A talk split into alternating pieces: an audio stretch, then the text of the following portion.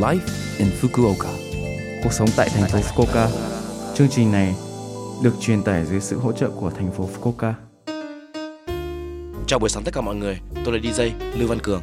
Trong chương trình này, chúng tôi sẽ cung cấp thông tin sinh hoạt và các sự kiện để mọi người có thể có thời gian vui vẻ và thoải mái ở Fukuoka. Thứ sáu hàng tuần, tôi là Lưu Văn Cường, đến từ Việt Nam, sẽ truyền tải thông tin đến với các bạn. Chỉ một chút thời gian ngắn thôi, nhưng rất mong các bạn hãy cùng đồng hành với mình nhé. Cuộc sống tại thành phố Fukuoka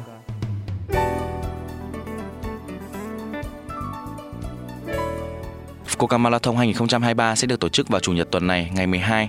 Có 12.000 người trong 7 giờ để chạy quãng đường 42,195 km giữa thành phố Fukuoka và thành phố Itoshima.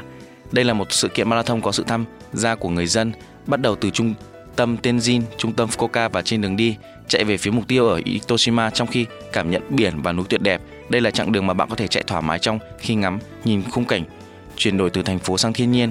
Người chạy sẽ được thưởng thức các món đặc sản Fukuoka, đồ ngọt nổi tiếng và thực đơn được chế biến từ nguyên liệu địa phương. Cuộc thi đầy sức hấp dẫn chỉ có ở Fukuoka với huy chương được trao cho người chiến thắng sử dụng duy băng Hakataori, một nghề thủ công truyền thống của Fukuoka.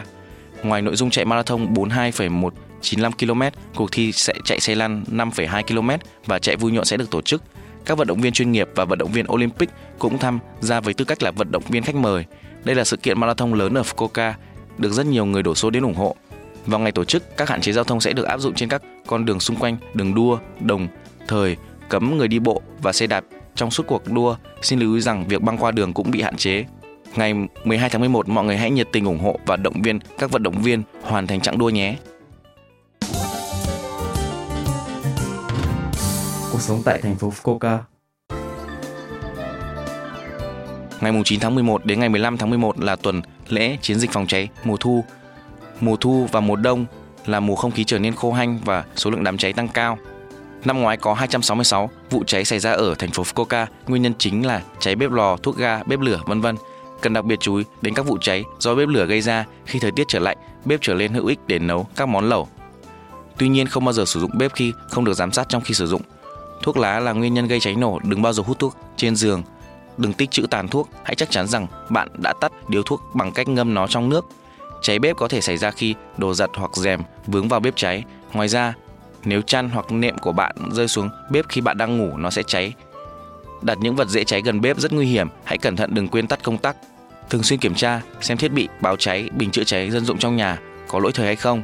Ngoài ra hãy nhớ thực hiện các biện pháp phòng ngừa hỏa hoạn hàng ngày. Đây là thông báo từ thành phố Fukuoka. Cuộc sống tại thành phố Fukuoka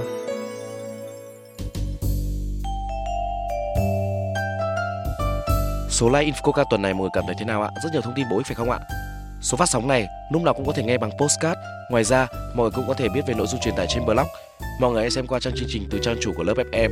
Ngoài ra, chúng tôi cũng đang tìm kiếm các thông điệp gửi đến tôi và chương trình. Địa chỉ email là 761a.lớpfm.co.jp 761a.lớpfm.co.jp Chúc mọi người một ngày vui vẻ. Hẹn gặp lại mọi người vào tuần sau.